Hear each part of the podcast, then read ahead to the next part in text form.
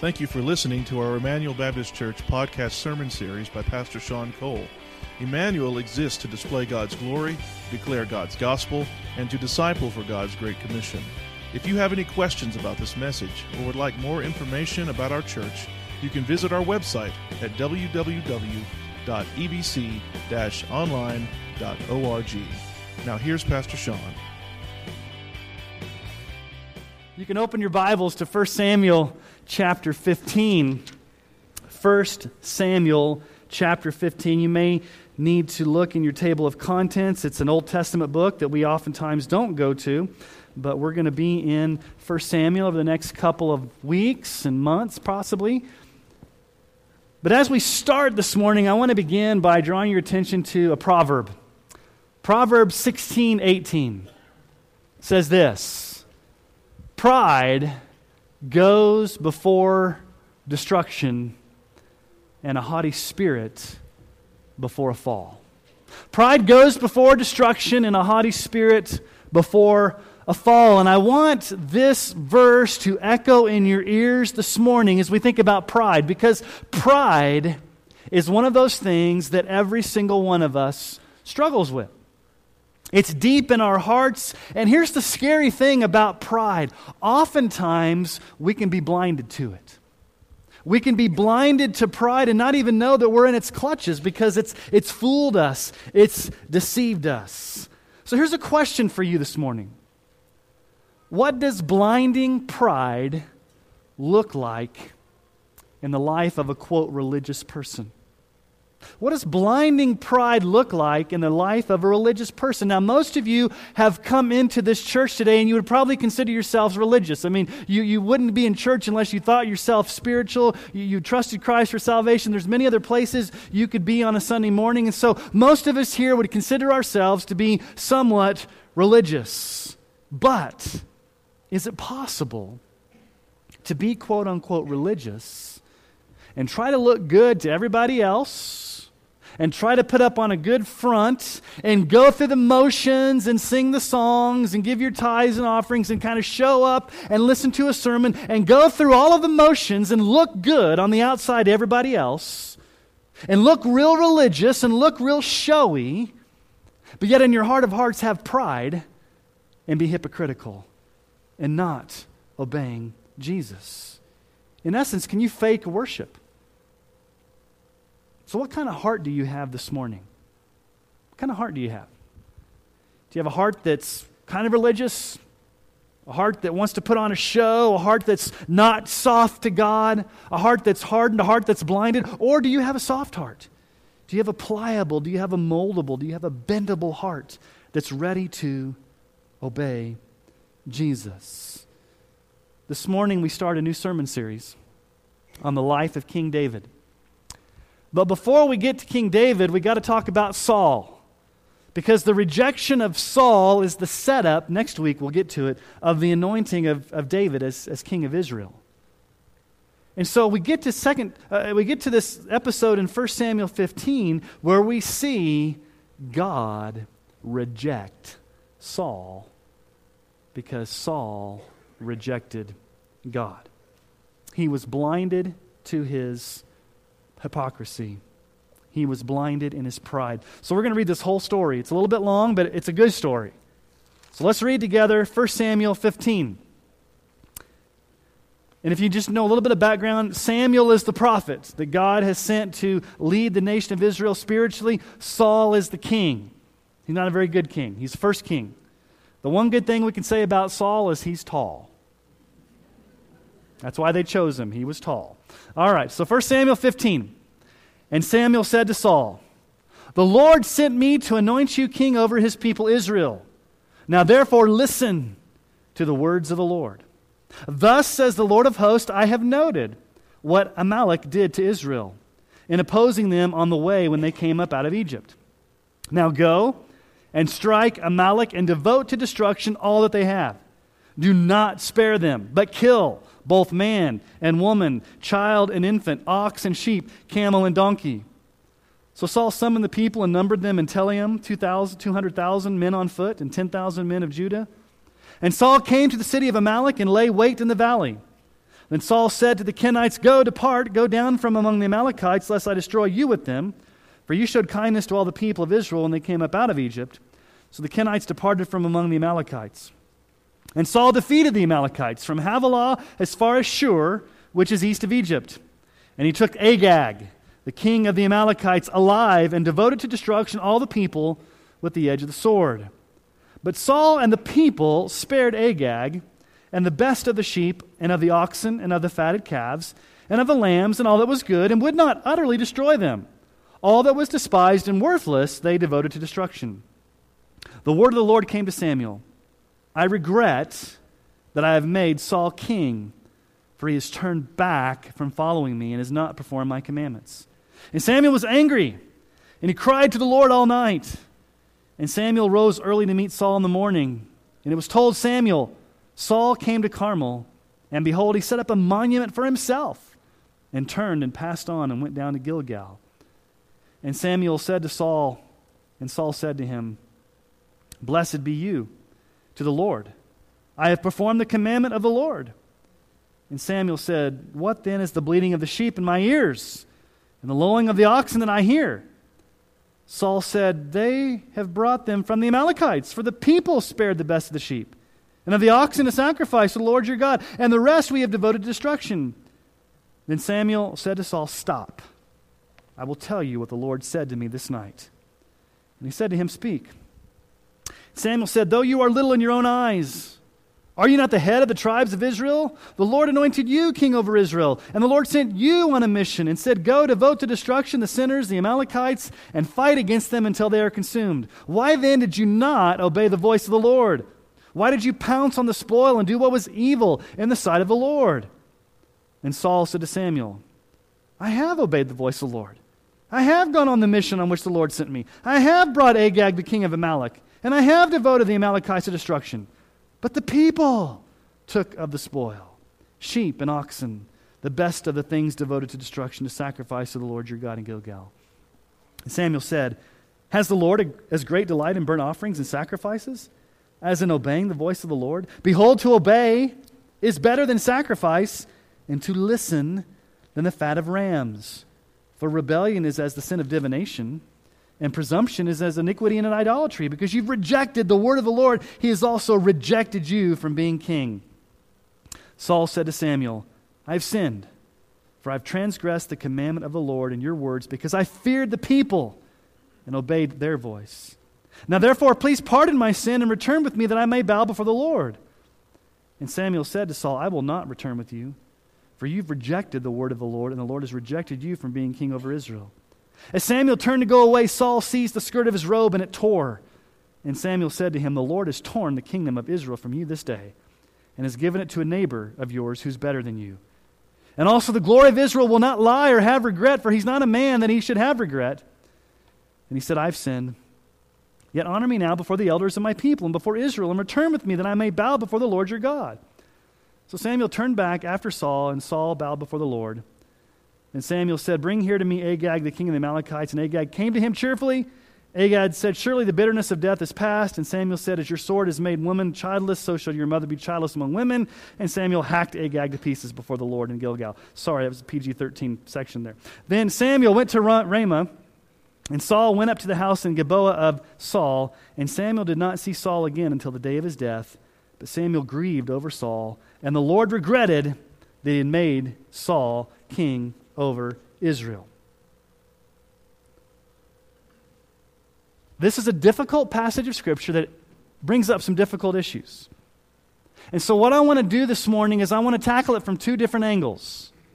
The first two questions, we're going to ask four questions of this passage of Scripture. The first two questions deal with God. How are we to understand God? Second two questions, how are we to understand us as people? And so there's going to be some deep questions we're going to ask, but very practical questions on how we live out our faith in the real world. And so there are some questions as you read this passage of Scripture that you automatically should be struggling with when you read these about the nature of God. And we're going to address those this morning. So here's the first question we've got to ask. And hopefully, this is the question you were thinking as you were reading this. Here's the first question How can God order the complete destruction of a people and be just and good. Right from the very beginning, in verse 2, the Lord says, Go, strike down the Amalekites, and completely wipe them out. Man, woman, boy, girl, and even the animals. Totally wipe them out. And this comes as a direct command from the Lord Himself. He tells Saul, Go wipe these people out. It's striking. You should be struggling with this. You should be asking the question now, wait a minute. This doesn't resonate with what I believe is true. Why in the world would God command the complete destruction of the Amalekites? Why would God order this quote unquote ethnic cleansing? Well, I want to challenge your thinking. It's not ethnic cleansing. God did not destroy them because they were the Amalekites, it was an ethical cleansing. God destroyed them because they were sinners. Now, what's the issue with the Amalekites? Why are they so in God's crosshairs as a people? Why were they the target of God's justice, the Amalekites? Well, if you go back to Exodus, they were the very first pagan nation that attacked Israel when they came out of the Red Sea. So when Israel emerged from the Red Sea, if you remember, Moses held up his staff and, and, the, and the Lord was fighting for them, but then when his, his hands got tired, the Lord stopped fighting for him. And, and so um, the Amalekites were destroyed, partially. But it's interesting because back in Exodus chapter 17 and in Deuteronomy chapter 25, the Lord says, I'm going to blot out the Amalekites off the planet. My anger's against the Amalekites, I'm going to blot them out. God is angry with them because of their sin their pagan sin against God's people.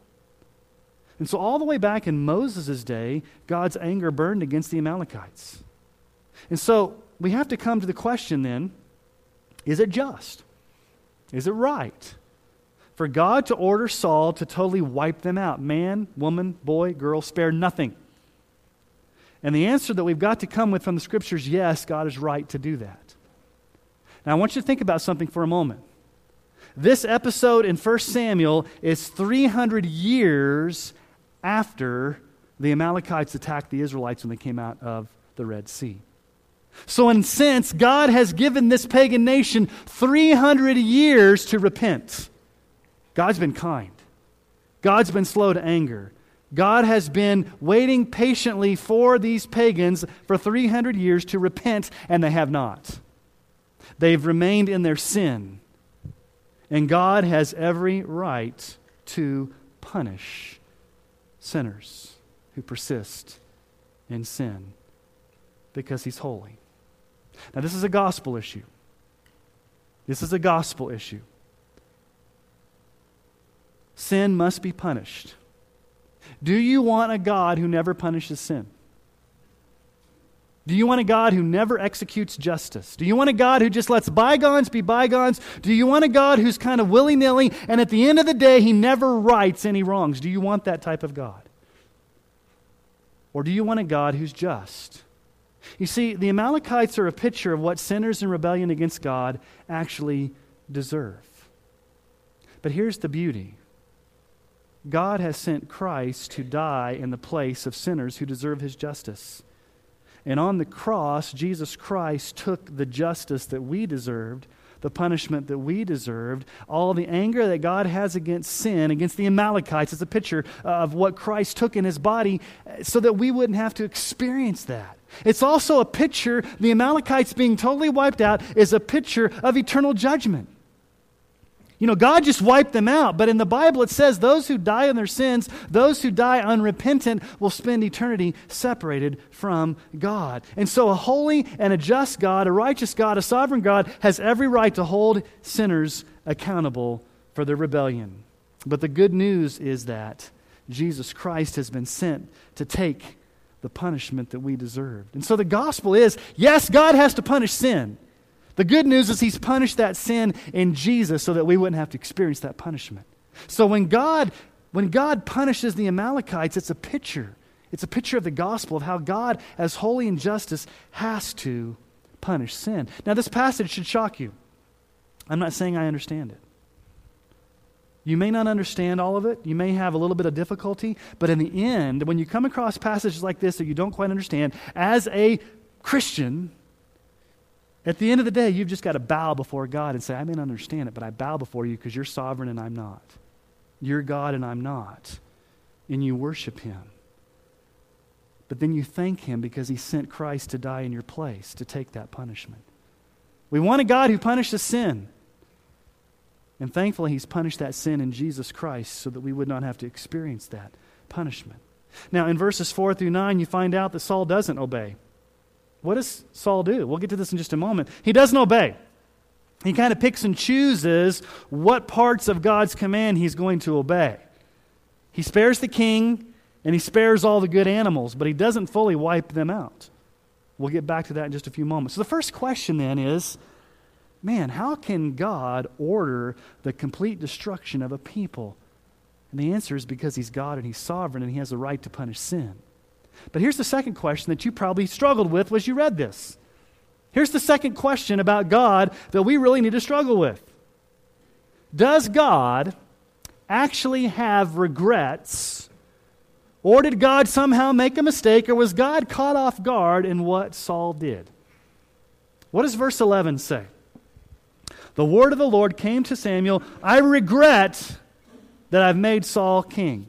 The very last verse, verse 35, the Lord regretted that he made Saul king. Now, what does this mean? Does this mean that God is fickle, that God was kind of experimenting with Saul? God didn't know the outcome. God didn't know what was going to happen. God was frustrated. God didn't have the foresight. God was caught off guard. God made a mistake. God wasn't quite sure what he was doing. If you have the King James Version, it makes it even more confusing because it says there God repented. And that confuses us because it makes it sound like, well, if God repented, that means he must have done something wrong.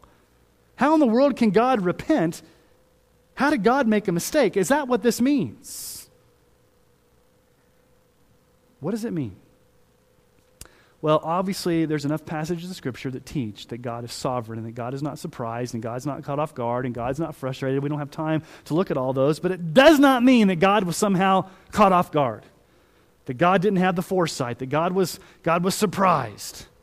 That's not what it means. The only other place in the Old Testament where this Hebrew word is used, where God regretted, surprisingly, is right before God destroys the world in the flood. In Genesis chapter 6, we find these words. The Lord said, I will blot out man whom I have created from the face of the land, man and animals and creeping things and birds of the heavens, for I am sorry that I have made them. But Noah found favor in the eyes of the Lord. I am sorry that I made them. Same Hebrew word. Does that mean God didn't know that people were going to sin? God didn't know how bad it was going to get. God's like an afterthought. Maybe I should probably do this flood thing because I'm really surprised at how sinful these people are going to be. That's not what it means. Here's what that Hebrew word means, and this is where we've got to really think deeply about the emotional life of God. It means God experiences grief sadness over sin. God experiences deep emotional grief over rebellion. We don't have a cold, distant God who's like a cosmic computer or a machine, but we actually have a God who feels grief when people sin. That's what the word means. God felt grief over Saul's disobedience. Now, this is complex because when you get into the emotional life of God, you're, you're, going into deep waters, and we can't even begin to understand all the things about the most infinite being in the universe. But this word means that God experienced emotional grief over Saul's sin. And it's no surprise that the writer of, of Samuel links it back to Noah. What did God do in Noah's day? God rejected the earth, destroyed the earth, and found one man to build an ark. What is God doing here? God is rejecting the king because of his sin, and he's choosing another man, David, to build a kingdom. So, this regretting doesn't mean that God's fickle, God's clueless, God's frustrated, God doesn't know what's going to happen, God's cut off guard. What it really means is that God shows emotional sorrow over the sin of his creation. And it's interesting because in this chapter, God actually answers himself. It's, it's kind of confusing. God, do you make mistakes? God, do you regret? God, are you caught off guard? No, because God answers it. Look at verse 29. In case you're getting confused, God kind of gets us back on track. Verse 29. Also, the glory of Israel will not lie or have regret, for he's not a man that he should have regret. He's the glory of Israel. God doesn't, God doesn't need to be regretful or surprised or caught off guard or to repent because God doesn't make mistakes. He's sovereign all the time. Numbers 23 19. God is not man that he should lie, or son of man that he should change his mind. Has he said it and will he not do it, or has he spoken and will he not fulfill it? God doesn't change his mind. God's not caught off guard. God didn't like somehow get surprised at what Saul was going to do. What it means here is that God felt sorrow over the rebellion of Saul. Now, these are two deep questions that we've got to wrestle with. Number one, how can God order the complete destruction of a people? Because he's just and he has the right to. Does God have regrets? Does God make mistakes? Does God caught off guard? No, absolutely not. But let's think about this practically for a moment. Think about your personal life before God for a moment. Think about you personally before the living God. Think about your sin right now. Does your sin grieve God's heart? What does Ephesians 4:30 say? Do not grieve the Holy Spirit of God, whom you were sealed by the day of redemption. We must never forget that God is personal. He's not a computer, He's not a machine, He's not a cold, distant being up in the sky. He grieves over your sin. Now, think about unrepentance for a moment.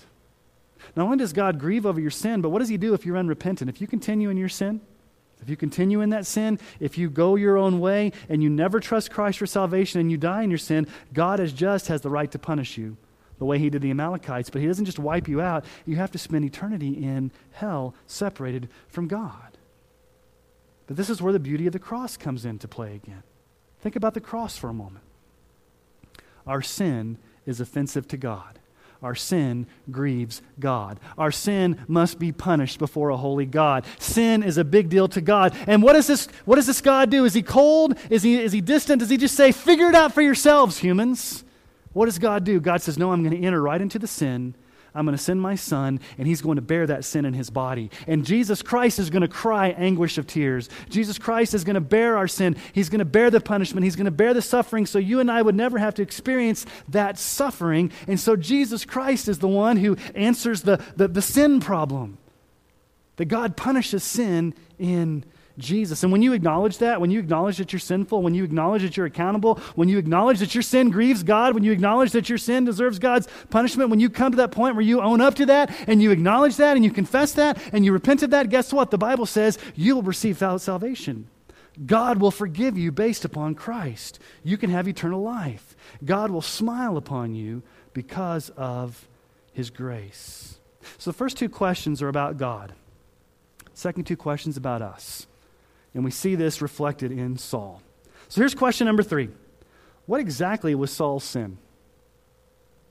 Now, before I answer that question, I want to show you the key word that shows up in this passage of Scripture around eight times. Now, back when we were in Deuteronomy chapter 4, we saw this word. It's the word Shema. Hear, O Israel. It's the word Shema.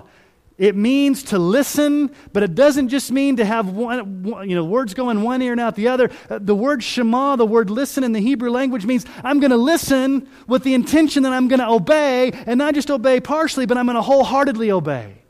That's what the word means. And it shows up almost eight times in here. Look at how the passage starts. Look at verse 1. Samuel said to Saul, The Lord sent me to anoint you king over his people. Now therefore listen to the words of the Lord. Shema. Listen with the intention of obeying the words of the Lord. Don't just listen half heartedly, Saul. Don't just give lip service. Don't just in your heart say, I'm going to go halfway, but listen with the intention that you're going to obey. Now look at verse 19. Samuel, shocked, he says, Why then did you not obey the voice of the Lord? Now it's translated obey there, but it's the same Hebrew word, Shema. Why didn't you listen? Why didn't you obey? Why didn't you wholeheartedly follow? Shema. And what does Saul answer? Come on, Samuel, I obeyed. I did exactly what I was supposed to do. I've listened. What does he say? Verse 20 Saul said to Samuel, I have obeyed the voice of the Lord. I've, I've gone on the mission. I did what you told me. I, I did it.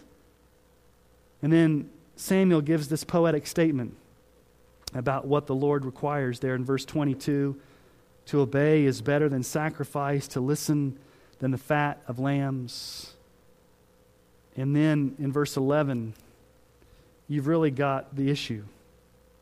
When God says, I regret, in verse 11, I regret that I made Saul king, for he has turned back from following me and has not performed my commandments. He's turned back.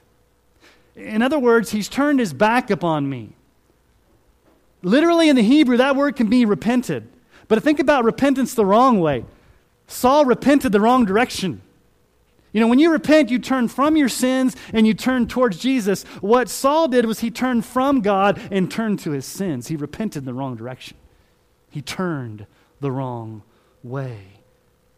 And the culmination is in verse 23, where Samuel flat out says to him, God's rejected you. God has rejected you. And what's your ultimate sin, Saul? You've rejected the word of the Lord. You've rejected the word of the Lord. So that's the big sin. Saul, you've rejected the word of the Lord. You have not shamad. You've not heard. You've not obeyed. But here's the thing about it. Here's, we can all look at that and say, okay, Saul didn't listen. But here's the issue with Saul. He was blind to it. He was blind to it. He didn't, he didn't get it.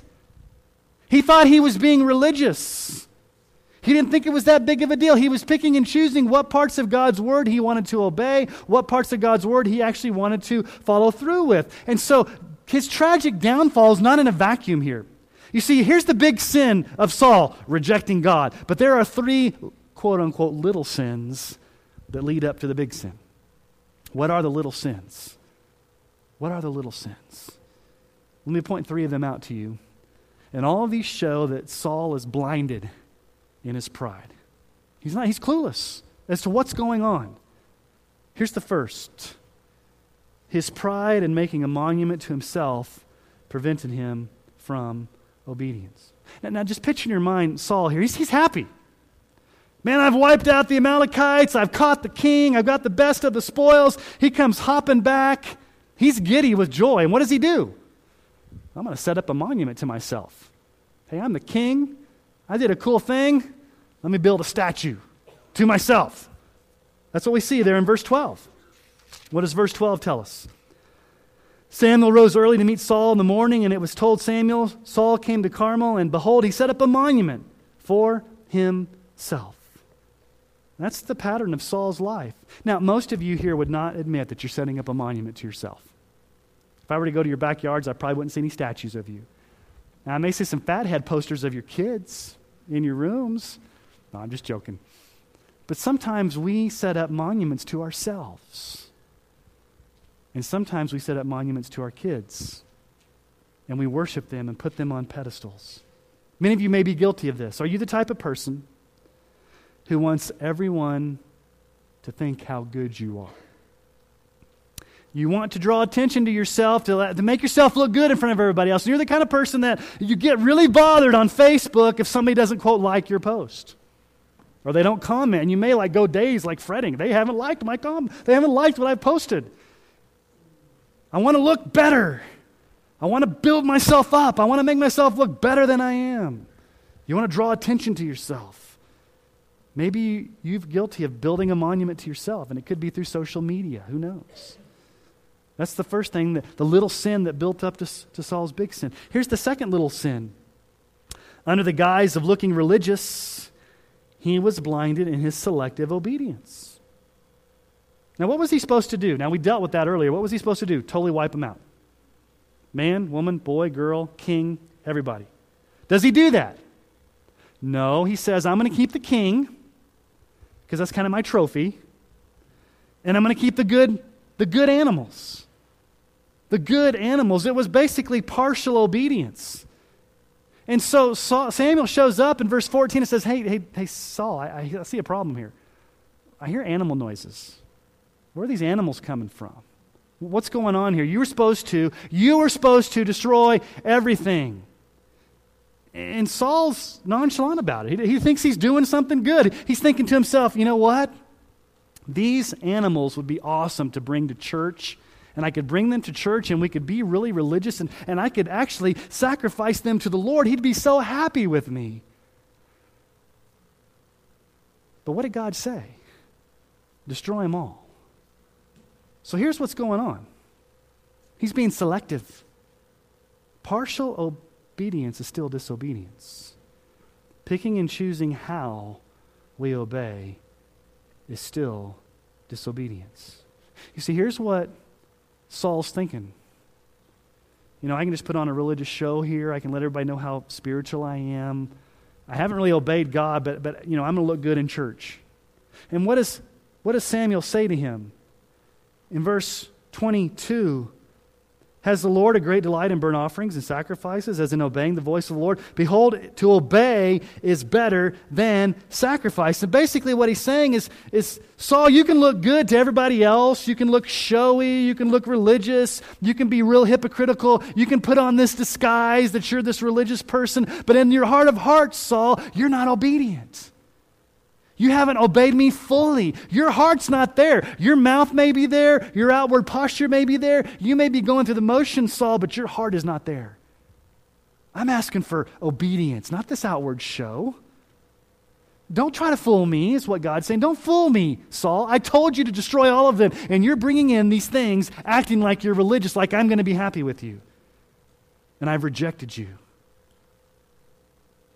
But here's the big issue the, the real issue in, in Saul's life that really led to his ultimate downfall. Here's the third little sin. Actually, it's a big one. He feared the approval of men instead of fearing the living God. Hope you caught it. Verse 15. Look at, look at verse 15. He's given an excuse. Saul said, They've brought them from the Amalekites for the people. The people spared the best of the sheep. I'm just following the people, Samuel. It's what the people want. After all, it's about the people. I'm not really the leader, it's the people. I'm just doing what they want. Verse 21, he says it again. But the people took the spoil. blaming it on the people. Samuel, I'm just going with the crowd. I'm just doing what the people want to do. Just going, I'm living in fear of the people. It reminds me of what was said of the Pharisees in John 12. Nevertheless, many even of the authorities believed in him, but for fear of the Pharisees, they did not confess it so that they would not be put out of the synagogue, for they loved the glory that comes from man more than the glory that comes from God. In other words, here's, here's Saul's mantra everyone else is doing it. Haven't you ever heard your children say that?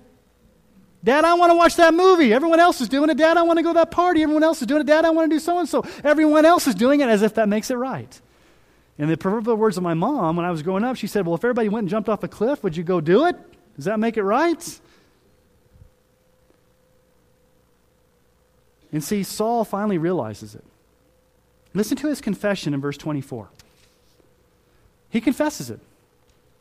Verse 24 Saul said to Samuel, I have sinned for I have transgressed the commandment of the Lord and your words because I, look at that, feared the people and I shamad their voice. There's the word shema again. Instead of hearing and listening and obeying fully God, what is Saul saying? I've heard, listened, and fully obeyed the people. He got it backwards. I feared the people. I lived in fear of people. I'm more concerned with my reputation. I'm more concerned about looking good before the people. I'm more concerned with following the crowd. After all, everyone else is doing it. It's the people. Samuel? You know, fear of other people is a real issue we struggle with. I don't know about you, but I think a lot of us struggle with this. Sometimes we fear rejection from others. So we'll do whatever we can to try to win their approval, and then we're controlled by them or we crave someone's approval so much that we will do whatever we can, we'll compromise just so that we are accepted by them. We want to fit in.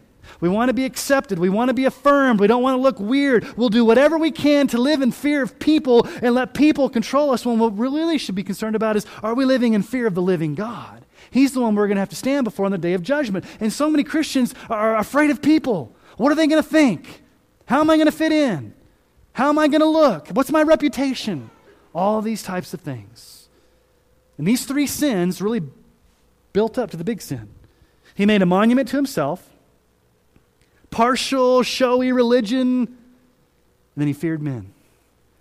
And ultimately, those bubbled up to the surface, and in the end, he rejected the Lord because he failed to obey and listen to the Lord. And here's the final question Did Saul actually demonstrate authentic repentance? It's a difficult one. He's owned up to his sin, hasn't he? He's confessed it. He's a little bothered by it. He's been rejected by God. The kingdom has been torn from him. But is he just inconvenienced over what it cost him in the eyes of the people, or is he truly repentant? You know, you got that moment where Samuel's leaving, and, and Saul says, Don't go, and grabs his robe and rips it. And Samuel looks at him and said, That's a picture of what God has done to you. He's ripped the kingdom from you, and he's going to give it to David. And it's interesting because in verse 30, we don't really see a repentant heart in Saul. Look at verse 30. What, what's, what's Saul most concerned about here? He's gotten caught, he's gotten called out, and he's gotten rejected by God. But notice what he's most concerned about in verse 30. Then he said, I've sinned, yet honor me now before the elders of my people and before Israel, and return with me that I may bow before the Lord your God. What's his main concern? I want to save face. I don't want to look bad in front of my people. I don't want to look bad in front of my countrymen. I don't want to look bad in front of the other elders. Uh, Samuel, say something good for me so this goes well. He does not have a heart of, of, of, of, repentance. And as a matter of fact, if you caught it, he never once in this passage of Scripture ever prays to Jesus or ever prays to the Lord. He actually prays to Samuel to pray for him. He never goes directly to the Lord himself. What's he most concerned about? The approval of people. Sadly, in the life of Saul, we never see repentance. We never see a transformation. We never see him being broken. You see, when you truly come to that point of repentance, you don't care about your reputation. You don't care about how you look before others. You don't care about the consequences of the sin. You don't care about how it's inconvenienced you. You don't care about any of those things. The only thing you care about is, I want to get back into that right relationship with my God and I want to please Him, no matter what the cost. And if I look like an idiot or I lose friends or I have to face the consequences or it goes really bad for me, that doesn't matter. The most important thing is my relationship with God, and I'm willing to face whatever happens to get that back. So I would submit to you, I don't think Saul ever repented. You see, repentance means a mind change, it means to have your mind changed. Your mind's changed over who you are. Your mind changes, and, and you come to realize that, yes, I've sinned, and yes, I've walked in disobedience. And, and then you begin to, by the power of the Holy Spirit, you actually start turning from those behaviors. See, repentance is different than confession. Confession just means I'm sorry. I'm sorry I did it. I'm sorry I got caught. I'm really sorry. That's confession. That's not repentance. Repentance means, yes, I'm sorry. Yes, I, I got caught. But repentance means I'm actually going to change there's going to be a transformation. There's going to be a difference. And it may, may take time, may not be instantaneous, but there's a demonstrable change in your life. And see, here's the issue God has rejected Saul, and he and Samuel part ways, never to see each other ever again. And it grieves, it really grieves, distresses Samuel. We'll, we'll see this next week. And how does the chapter end? Saul left, Samuel leaves. Saul has the kingdom torn from him. Samuel's bitterly crying. And then there we have it again. God regretted that he made Saul king of Israel. Again, it doesn't mean God made a mistake or God was caught off guard. It just means God's sad. God is grieved over the rebellion of this man. Now, this is the setup for King David. Everything in 1 Samuel chapter 15 shows a man whose heart is not after God. Saul is a man who does not have a heart after God, he has a heart after himself. He's blinded by pride. It's all about him. It's all about his reputation. It's all about how he looks. It's all about building a monument to himself. His heart is embroiled with himself. And next week, in contrast, in 1 Samuel 16, we'll see that God chooses a man after his own heart David, who's polar opposite, to be the rightful king, to sit on the throne of Israel. So, are you this morning blinded by pride? You maybe you can't even see it this morning. You've got to ask God to take the blinders off. Are you just giving partial obedience? Kind of picking and choosing what areas you're going to obey God in, trying to look religious. Maybe you're a people pleaser. You're living in fear of men and what other people's approval and, and your reputation. Is God grieved by your disobedience? Well, here's the answer. If you find yourself in that situation, go directly to the king. Saul did not go directly to God. He went to Samuel and said, Pray for me, thinking that somehow man would get him to God, as opposed to going to God himself. No, don't do that. Go directly to the king. And, and, and what king am I talking about? The ultimate king, Jesus Christ. Go to the king who died on the cross the king who rose again and the king who stands ready to forgive all who would come from him uh, to, to, him in repentance and faith and has the power to actually change you. He has the power to take the pride out of your life. He has the power to take that fear of man out of your life. He's got the power to take that selfishness out of your life. Christ has the power this morning to release you from bondage. So would you come to the king and ask him to overcome your blinding pride by opening the eyes of your heart? Let me ask you to pray this morning and bow your heads. And I want you to evaluate your heart. In light of this passage of Scripture, in light of how God has spoken to you this morning, and spend some time in silent prayer before the Lord.